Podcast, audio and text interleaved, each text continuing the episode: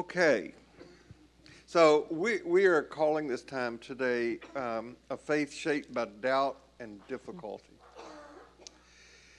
So, in our deep dive into the Gospel of John, we're going to begin looking at a section uh, in the Gospel of John today that most scholars refer to as coming from a source that is no longer available to us called the Book of Signs. In the Gospel itself, the story of turning water into wine, and I want to say here that it was not until after we had finished writing this class today and talking back and forth that we realized that we had not included actually reading the story of water into wine. So I'm assuming that most of you know it, but we will start with it next week. It just forces extra innings.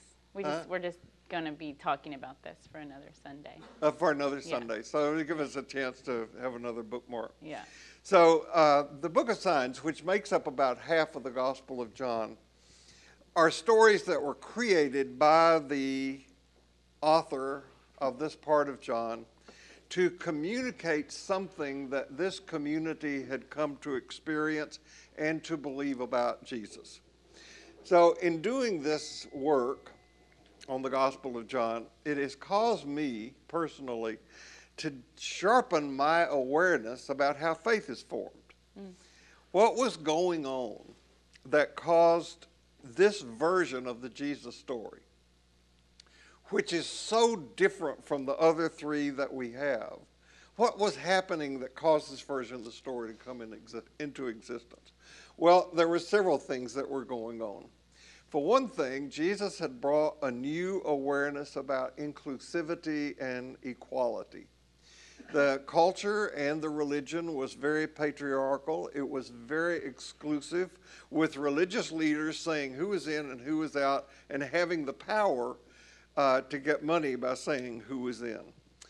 There was also a great conflict within the Jewish community about embracing this new vision that Jesus had brought. And consequently, the Jews who did embrace this part of the Jesus story felt forced out of their own tradition. Now, that will become relevant for us before we're done today. And furthermore, there was a um, theology of meritocracy which is basically meaning that if you were blessed materially and if you were physically healthy, that was a sign that God must like you a whole lot. And if you were not blessed materially and if you were not physically well, then that was a sign of God's displeasure. Mm-hmm. And of course, another way that the religious establishment could get money was by taking some of these people and pronouncing them clean and thereby you could get back into the religious community if you just had enough cash to give it to us. It sounds so, like it's still happening today. Yeah. I mean. so what these times in ordinary life are about is about our own going faith formation. Um, and in order for us to more consciously participate in how our faith is formed going forward, it's likely going to be helpful for us to become aware of and stay conscious of how the faith that we have got shaped, and how we can move from one, one level of faith development uh, to another. So, um, as long as we cling to outmoded or childish images of God, we cannot become mature spiritually. So, in the Gospel of John, we see a community of faith that is taking a developmental leap forward because the faith they had no longer worked for them. It was a painful time. Doubt and difficulty played major roles in the creation of this community. And in order to embrace the new values that we are going to run into in John, they had to leave what was familiar with to them. They, had to leave their centuries old religious structures. Many of them had to leave their families. Um, we'll get to that as we go on. It, it, it was a wrenching time for them. And as I currently see it, the culture in which we have grown up is largely one that has been framed by four characteristics. First of all, it has been framed or created by a white, male, and often violently so patriarchy. Second, it's marked by a white male folk religion that privileges white people. And third, it is dualistic in nature, where we are, where we are just soaked in an either or, us or them mentality and kind of thinking. And fourth, it is marked by a form of capitalism that is shaped by those preceding three factors. That is, it is a culture that explicitly teaches us sometimes God helps those who help themselves. By the way, that phrase is not in the Bible. Just to make sure, because a lot of people would think it is. But we do live in a mentality that says that no one need, need be poor or needy if they just work hard enough. Mm-hmm. You know, pull yourself up by your own bootstraps. So the community that produced the fourth gospel was shaped by a very similar set of values patriarchy, a religion that privileged a chosen few, a very tribal mentality, and one where those who did well did so because they were the beneficiaries of God's blessing and favor. Now, I don't know if you pay attention to the announcement slides that mm. are up every week. I try to have new cartoons there every Sunday. But last week, the announcement slide said that the title of today's talk would be When God Wears a Dress. All right? Now, the reason for that will become apparent as we go forward. But um, in both Sanford's book and in John Shelby Spong's book, this first sign, the one of turning water into wine, is one where there's a big emphasis on the feminine and Holly's going to speak to that. That I, I, I kind of ran with that that original title, and I liked your title of God Wears a Dress. Provocative, not, nothing like you normally are, but um, but but I think that this idea of imagining God as she or feminine is a necessary move if we are to begin to reimagine God at all we so easily, myself included, slide into God the Father, God the All Powerful, who protects and favors us. It's an image that needs shedding. We are so conditioned by our initial learnings about God, about the world. A new relationship to the sacred is absolutely necessary if we want to experience a radical shift in consciousness that the Gospel of John is about. This artist that I have grown to love Harmonia Rosales is doing just that. She rejects what she calls the stale, pale, male images of God. And she takes um, these classic works and repaints them, usually with black women, as images of God. I have some friends right now, several of them, who are currently walking through gender identity transitions with their children. These are parents whose compassion and commitment to them, to their children, is unquestionable. It's 100%. And yet, they have also known and raised their child their whole lives as one person and having to get to know them in a new way. So, even with hearts full of compassion and wanting to support their children, even with the desire to be for their kids, there's also grief and there's confusion at times. I don't take for granted for one second that it's difficult to adapt to a gender transition for everyone involved, even the child, especially the child. I think we can expect this as we reimagine or re envision God that we may have grief. And being open to the grief also allows us to be open to something new. Both can exist at once.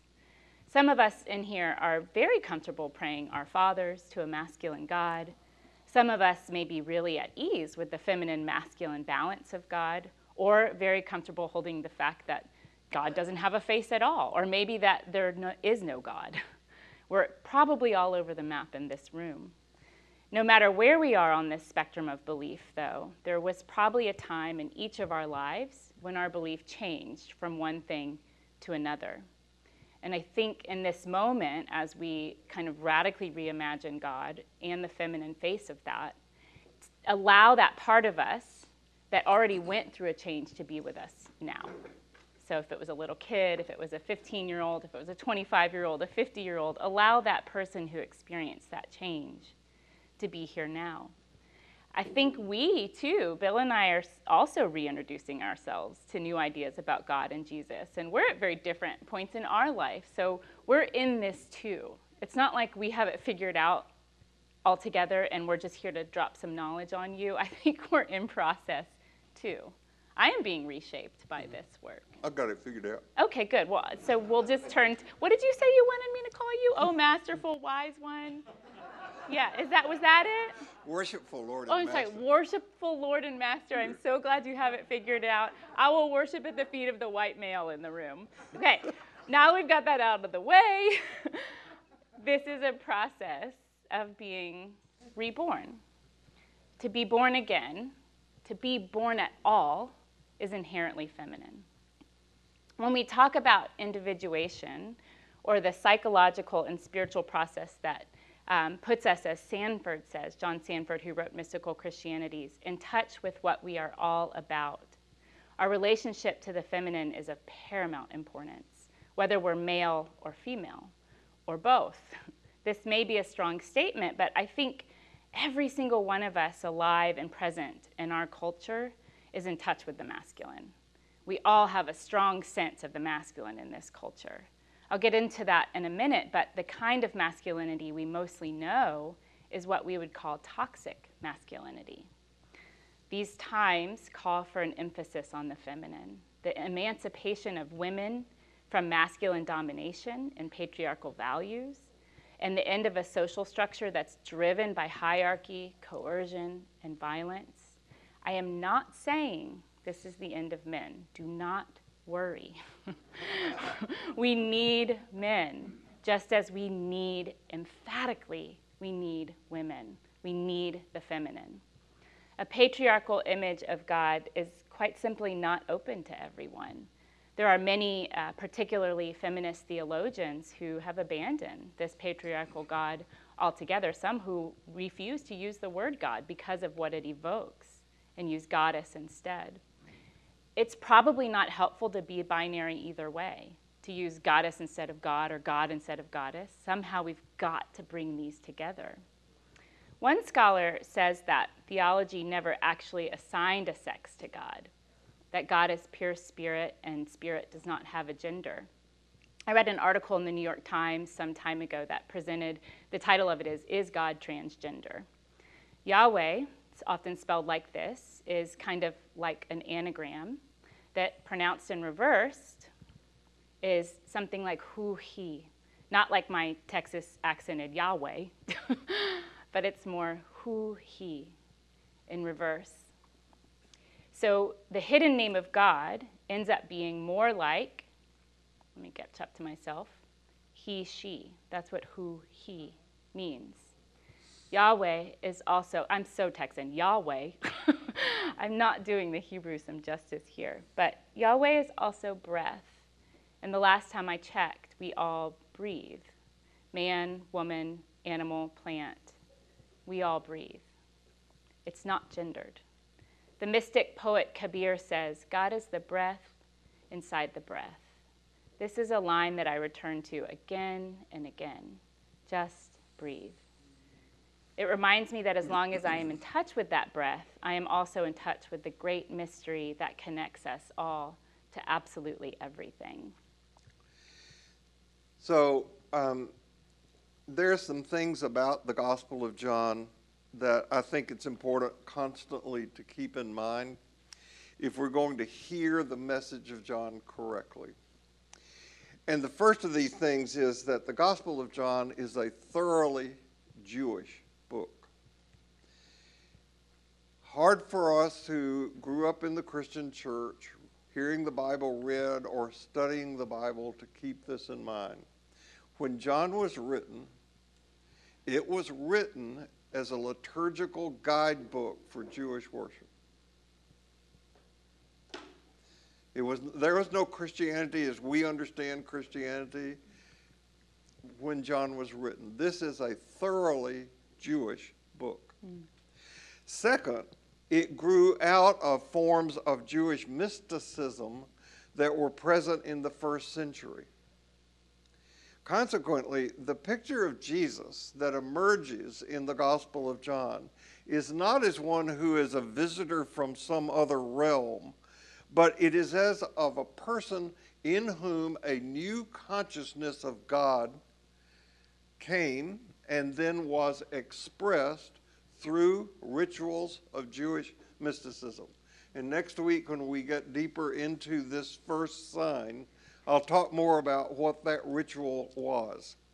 He is speaking a mystical language, or the writer puts a mystical language into the mouth of John in, in this gospel. I want to read you a quote from John Spong. John's gospel is about life, expanded life, abundant life, ultimately eternal life, but not in the typical manner these words have been understood. So, next week, when we deal with the nature of the miraculous and with miracles, in talking about the water into wine story, I'll have a better opportunity to illustrate some aspects of this Jewish mysticism.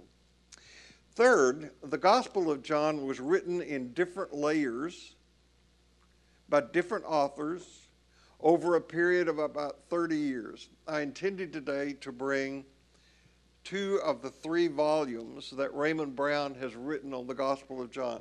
Everybody knows what a commentary is, right? A commentary is a book that some biblical scholar has written about a book in the Bible so that you'll have a verse by verse exposition. Raymond Brown's introduction to the Gospel of John is 600 pages.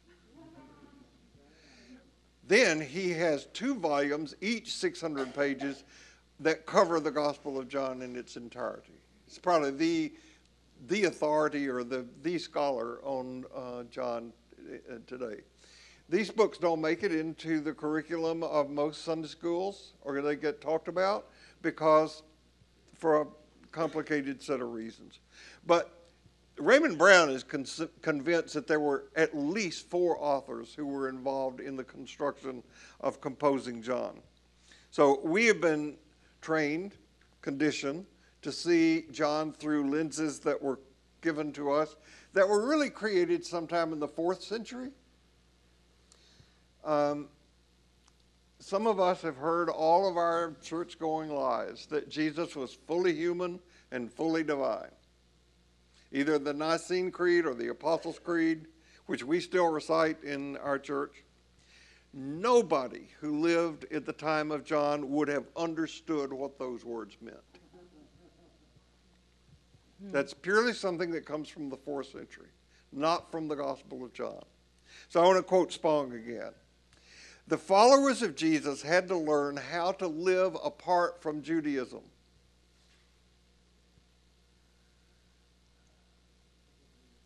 I hope you see the relevance of this. I'm going to refer mm-hmm. to it later. We have a split coming into Methodist Church. Okay? Let me say that again.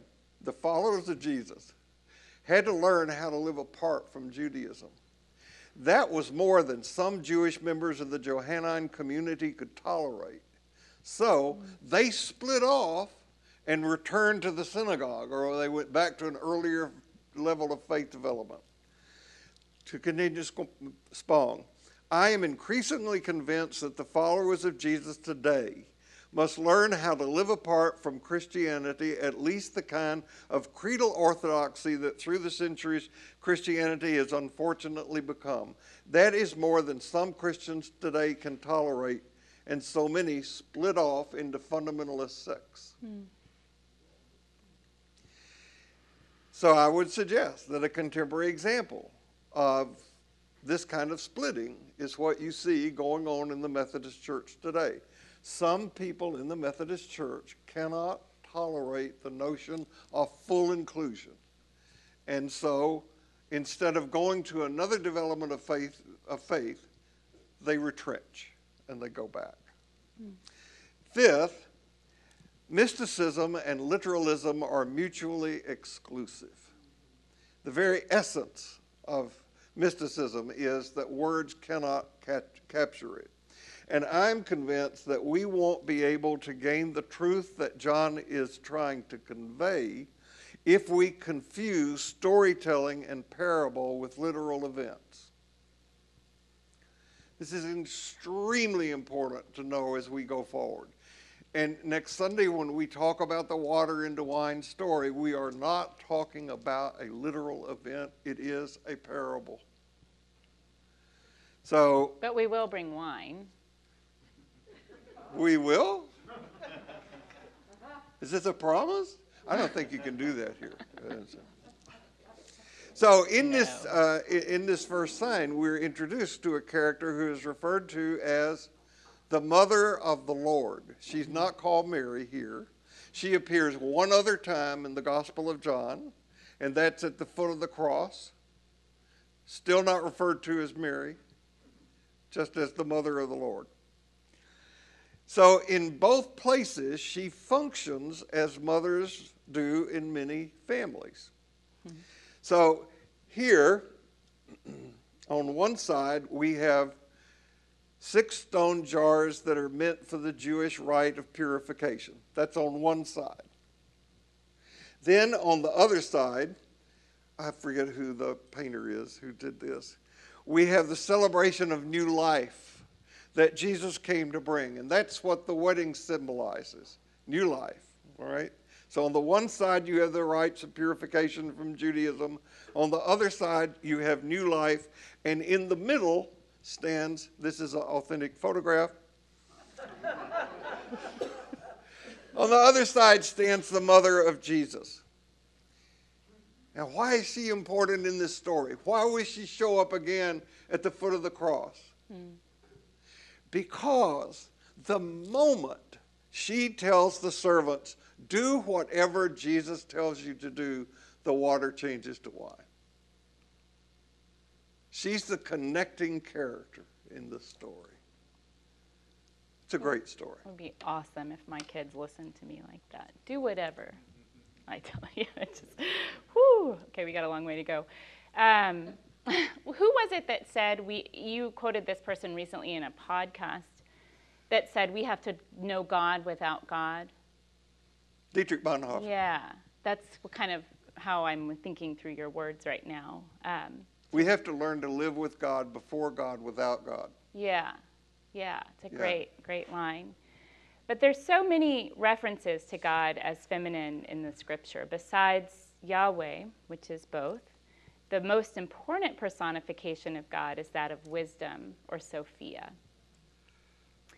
The, then there's the image of spring, which is a season of fertility, the she bear, a mother eagle. These are all in Scripture. God carries the people of Israel in the hidden place or in the divine womb. In fact, the Hebrew root word for mercy or compassion is rahim, meaning womb. Mercy, compassion means womb. I want us to get that. the Greek for grace, charis, is feminine. Catherine Keller, one of my favorite feminist uh, theologians, expresses that the nature of God is inherently feminine in that it is and emerges from this creative, dark abyss. The feminine is also chaos, and it sets the stage for creativity and order. The full description of the divine balances both the masculine, the feminine, chaos and order, creativity and destruction. These are all inherent in sacred mystery. So, briefly, I want to go through a diagram of the continuum of masculine and feminine. We have, on the one hand, toxic masculinity and healthy masculinity. We also have toxic femininity and healthy femininity. Toxic masculinity is expressed by aggression and domination. When chaos gets out of balance, it expresses itself as violence, which is the masculine principle.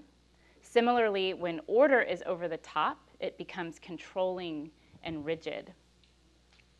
Then healthy masculinity is assertive without being unkind.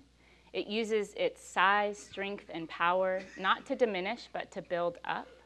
It is protective without being patronizing. It doesn't mansplain. It's humble without being withdrawing. Toxic femininity um, is jealous resentful, manipulative. It can become excessively needy or extremely critical of others. It does not take personal responsibility and it blames others and often acts helpless and weak.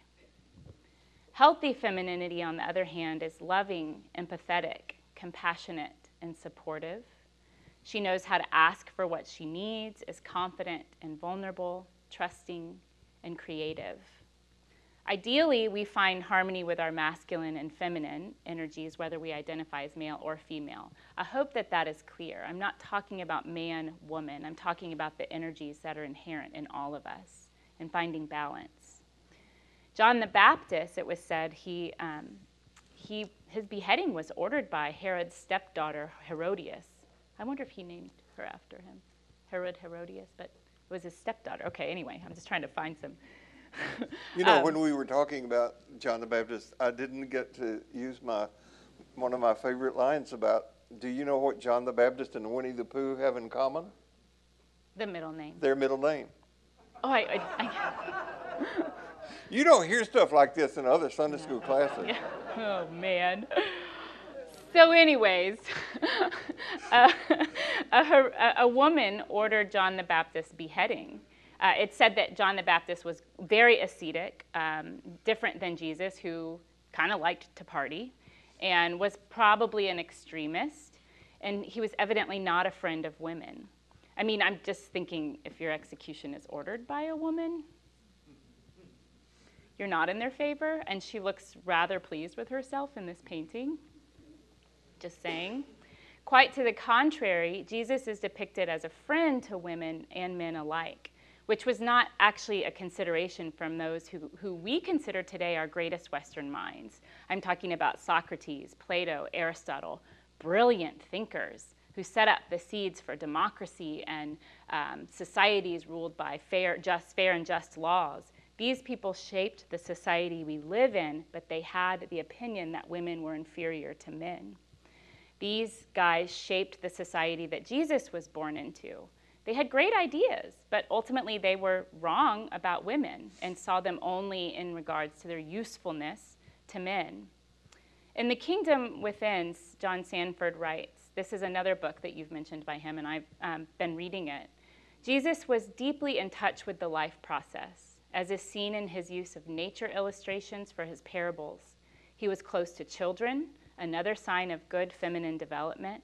His eros development is shown in his capacity for extraordinarily deep personal relationships, and most supremely in his final great act of caring on the cross. This is the moment when he whispers, probably in deep pain, Father, forgive them. They know not what they do. And his final act of nonviolence, in the most violent of situations, was an act of grace. I'm really not sure if I could do this. Even though Plato was wrong about women, he described the realization of eros or love as loving love for love's sake, not for personal gain, but just being in love with love itself. To love like this takes a person with a well developed ego who can cope with life's twists and turns. This is the kind of person Jesus was, who can say, Forgive them, for they know not what they do. He's not driven by ego, but he had a strong ego because he could lay it down. Jesus is this whole picture. He's a fully realized person. He was assertive when he needs to be. This is a little diagram of the um, intuitive sensing, thinking, feeling uh, paradigm that we tend to all fall upon with one strength in one and maybe weaknesses in another. But the fully realized person is kind of balanced right in the middle, like this. Uh, John Sanford believed that Jesus was a balance of all of these cognitive functions. He was truly unique in the historical context that he lived. Sanford guesses that, oh, I just said that. Let me not repeat myself. We will see that when we get into the first miracle or sign, that a healthy relationship with his mother plays out. That's kind of what I believe Sanford and Spong both point out, is that his ability to kind of take orders from or follow the lead of a woman demonstrates his humility, his, his humility without being patronizing. He respected her. He didn't reject the language of God the Father, but instead he transformed the picture of that father from a patriarchal, vengeful God to a father who is soft and strong, who he called dad, daddy, or Abba. He calls his God daddy. If Jesus had used any other parent or gender metaphor for God at that time, he, he would have lost his audience. He wouldn't have been understood.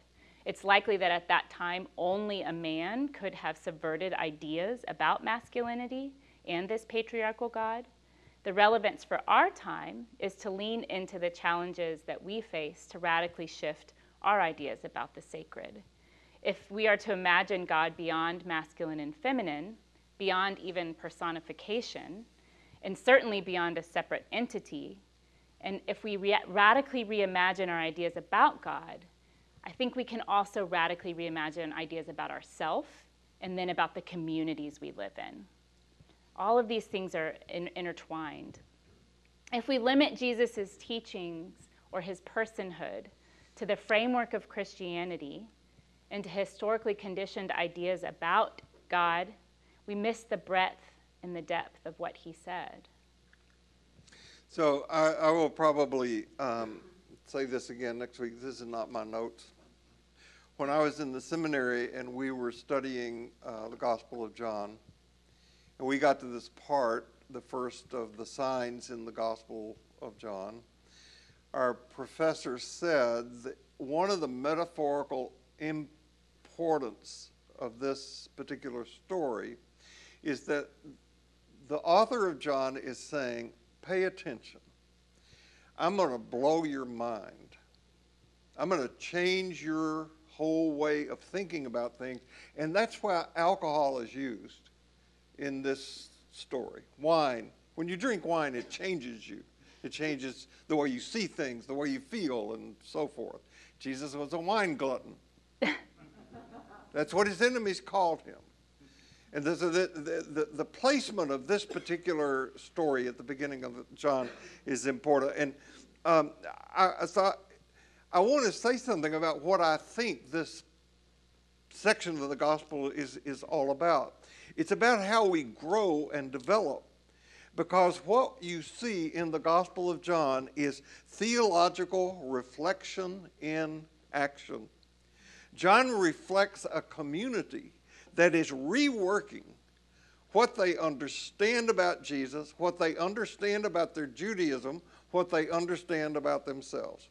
So John was written by Jewish people who wanted to belong. That's what we all want. We all want to belong. And yet, they felt called to something more. So do we. That's why we're here. And you know what it's like for two things to be in tension, right? Something in us wants to be honest, and something in us also wants to be liked. We want to be good, and we also want to be thought good by other people. We want to be consistent, and we also want to keep growing. And when enough of these conflicting desires reach critical mass inside of us, we have a crisis of faith. We have an identity crisis. Mm. We move from one stage of faith development to another because we have these crises of faith all along the way. We start at the level where my group is right and everybody else is wrong. This is the stage of simplicity. There are millions, perhaps billions, who are still at this level of faith development on our globe today. This first stage of development is all about dualism and it, it is about dependence. The next stage of faith is about pragmatism and about independence. It's called complexity. Whereas we were drawn to authority figures who taught us or told us what to think, now we want to think for ourselves. And in our culture, stage two religion, this complexity thing, is where you go to church and you hear sermons about three easy steps to marital bliss, five certain cures for depression, the seven keys to biblical prosperity, and all that other stuff. But real life doesn't work like that. Real life is messy. and so um, we get into the mysterious, into the complex. Life is much less formulaic, much messier than the simple stage wants us to believe. So, if you're going to enter the land of mystical stuff, you have to be willing to be perplexed and letting that be okay. So, this third stage is that of perplexity, or as the Buddhist nun Pema Chodron writes, it's learning to be comfortable with uncertainty. And then there is a fourth stage, according to this particular model, called harmony, and this is what you find in John. It's the arena of non duality, it's where mysticism is a possibility. Now, you know there are many, many models of growth and development. This is a rather simple one. I got it from Brian McLaren. Mm.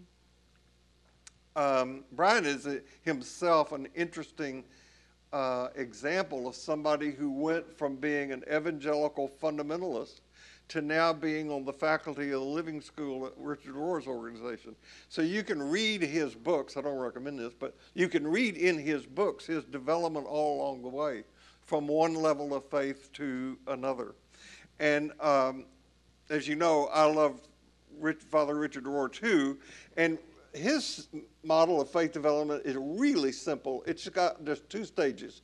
He calls the first the first half of life and the second the second half of life stages. Now, my problem with this is that faith development is not a matter of chronology. Hmm. I know plenty of people who are in their 60s and 70s who are still at first stage level of faith development. They've never grown at, at, at all. So, um, the first stage of life is where we develop a container to put things. That's what the first two stages are about. And the second half is where we craft or we discover the things to put in the container. Um, so don't stay at adolescent faith development. There's a lot more we could say about the mystical nature of John and about mysticism itself, and we'll circle back on some of this before we're done. But the point now is that John is an illustration of what the mystics all through the ages, what spiritual teachers all through the ages have always taught us. And that is we move from one developmental stage to another through either great difficulty, the death of a partner or whatever, fatal illness, or we move from one stage to another through. That's right. Having a daily spiritual practice.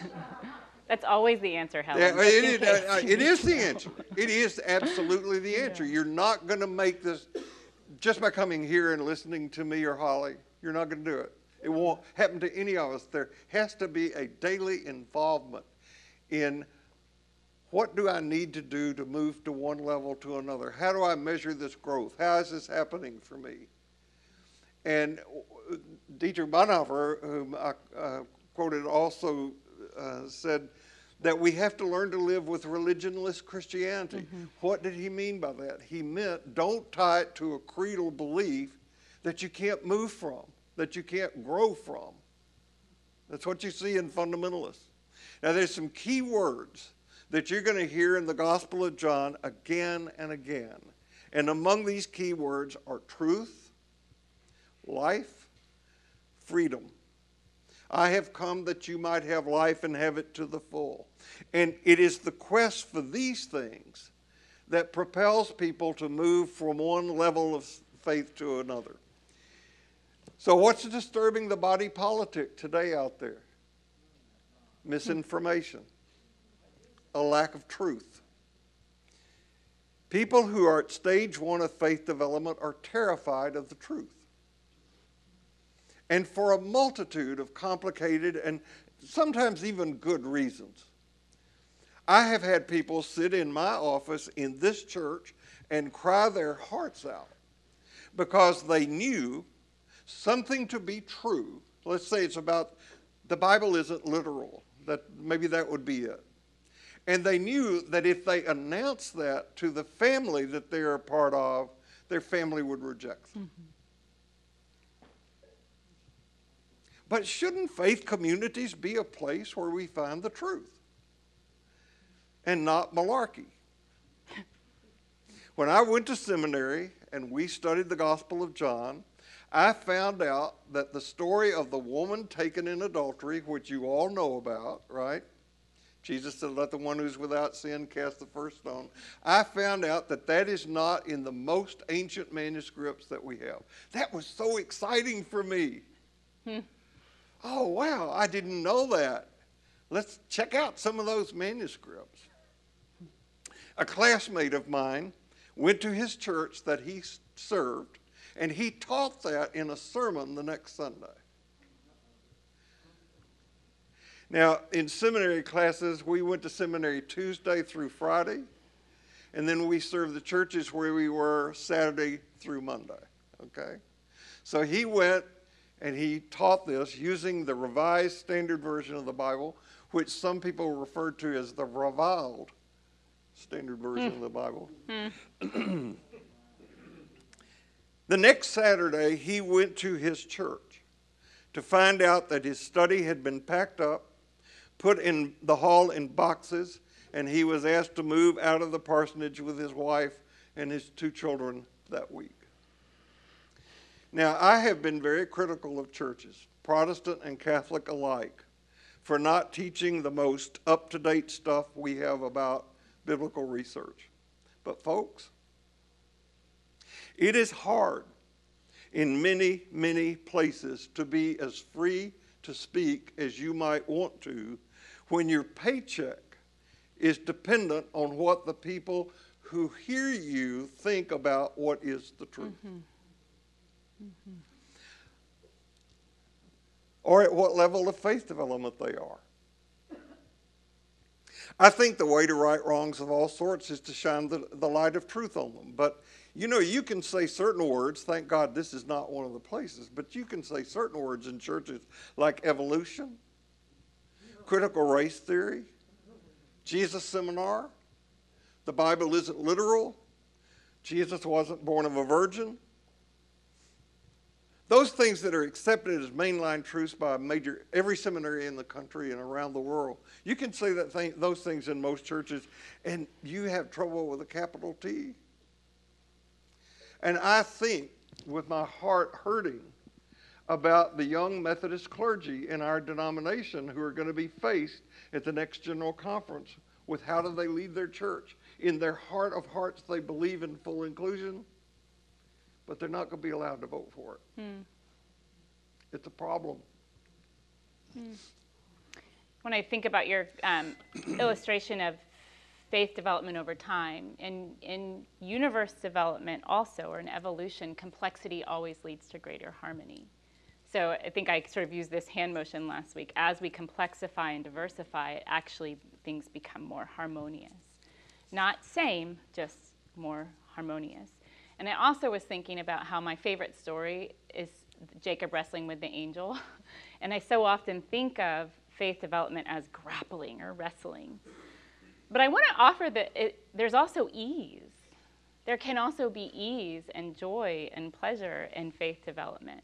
It's not always wrestling and hard, but that is part of it. It's holding all of these things in tension, which I'm learning to do more and more. But we have so many superstitions about God. You know, you think about, you knew I was going to say something about baseball. It's playoff season. I love, I, I, know, we don't have to talk about it. It's just, anyways, but baseball players and fans have superstitions. A lot of them have to do with what kind of underwear you wear and, you know, not stepping on the foul line as you come on or off the field, uh, various twitches and taps that a batter will make in the box. Um, I was actually once a Red Sox fan because I lived in Boston. Nomar Garciaparra, anybody know him? Noma, as he was affectionately called in Boston. He had the most elaborate hand ritual I have ever seen coming up to plate between every pitch. This is not just when he first walked up, it was this kind of constant tapping and just, just and then he'd get settled. but that was his ritual. Contrary to popular belief, our rituals and our, our, our superstitions have nothing to do with the outcome of the game. I just said that. Go ahead, change your underwear. It's postseason. Similarly, we have these kind of conditional superstitious ideas about God. If I pray this way, I'll win favor. If I give money to this guy, he'll win favor for me. We think that there is sort of this transactional way of dealing with God. Or like these guys, if I wear a crown of bullets and hold an AK 47 in my service, I'll demonstrate God's power through mine. This is, this, you sent me this article this I did. week. This is a church in Tennessee. Yeah. You or they just bought I tell land you, in you, Tennessee. you bet that anytime there is some nonsense, either politically or religiously, it's going to be from Tennessee or Texas. I, I know. so true. So true. So these guys think they're staging a revolution. They are correct. We need a revolution, but not in the way that they imagine. They are the antithesis of Jesus' message of nonviolence and grace there is um, a hip hop artist I love who has long sung his beliefs about peace and justice, and he just released a new album. And in a spoken word piece called A Beautiful Revolution, the voiceover reads this. I'm going to see if it'll play in here. It might not. Okay. No. Here we go. Ah, it's too too quiet. All right. I'll move on. but the words say, What is a beautiful revolution? A beautiful revolution is when old and outdated ideas are replaced by new and better ones. Everybody's in peace, everybody's shaking hands. A beautiful revolution, the truth is, revolution can be small. It is in the stillness. It can also be painful and warm because it's happening on the inside first. It can't happen out there unless it's happening in here. A beautiful revolution is a truthful revolution, a revolution that balances the extremes of inner and outer, light and dark, good and evil, masculine, feminine, black, white. People able to change other people's minds without any loss of life and without any shedding of blood. That's a beautiful revolution. I love this piece.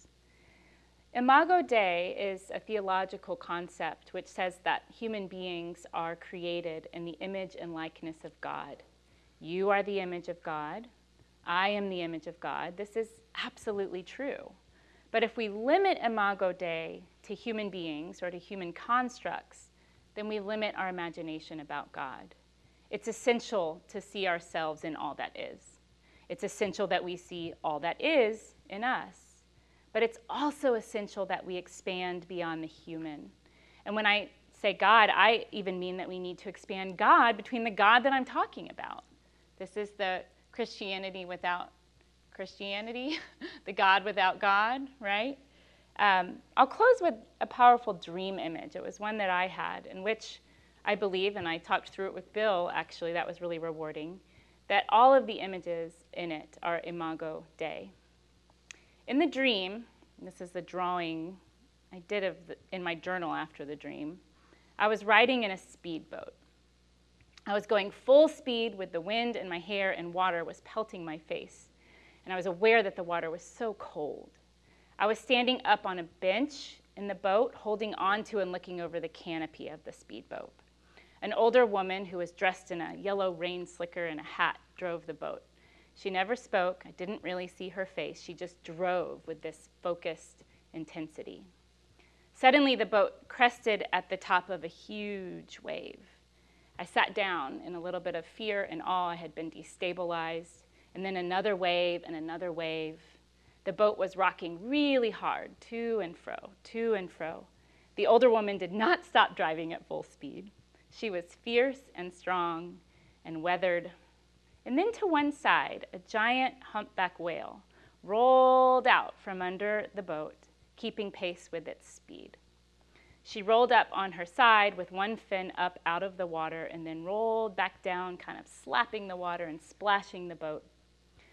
It was so, the water was so cold and it was dark. It was really inky black water. And it just kept spraying my face.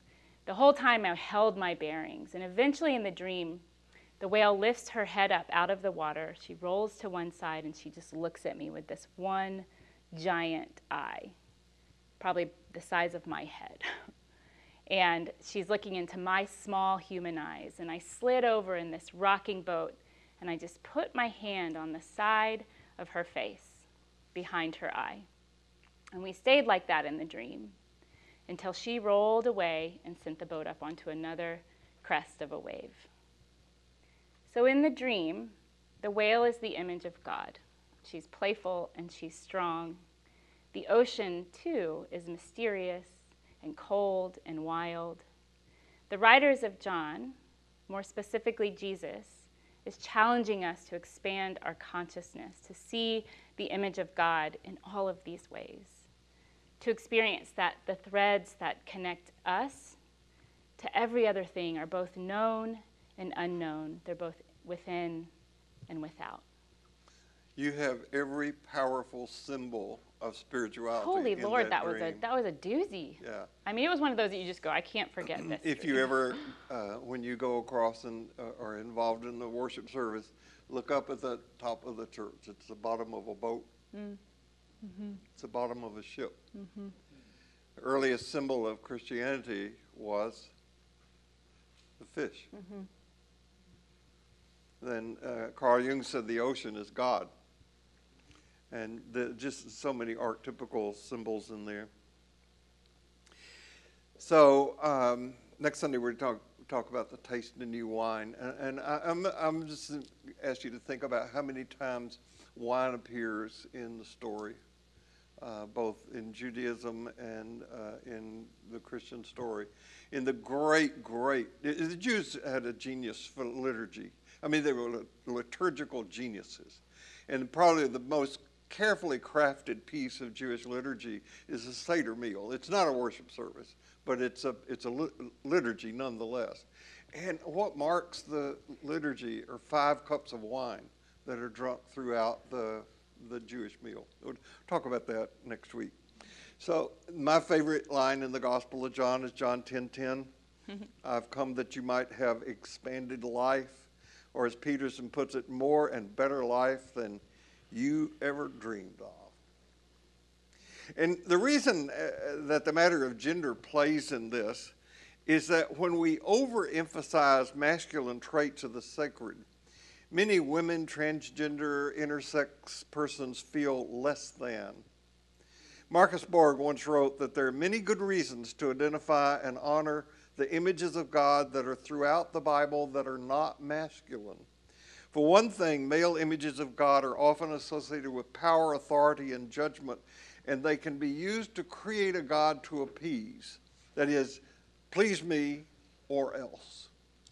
Male images of God support patriarchy, and male images of God lend to domination over nature. Mother Nature, the earth is often Mother Nature. And female images of God suggest another path to walk. I have come to show you the way. And Sarah Grant, the line that we both love so much from Sarah Grant is it is not the way because Jesus walked it. Jesus walked it because it is the way. So the female image of God is the God who once gives birth to all of us and all that is. God has our well being at heart like a mother does. God's attached to us with a tender love like a mother's love. This tender love can also be fierce. yes, it can. Both masculine and feminine energies, as I said, teach the way. I am the way. And it's not a way about avoiding punishment or about going to heaven, which is what most of us learn at first or second stage of faith development. It's about loving God. And it's about loving what God loves. And what God loves is all of creation. And what God loves as all of creation is symbolized by the people who are assembled in this room right now.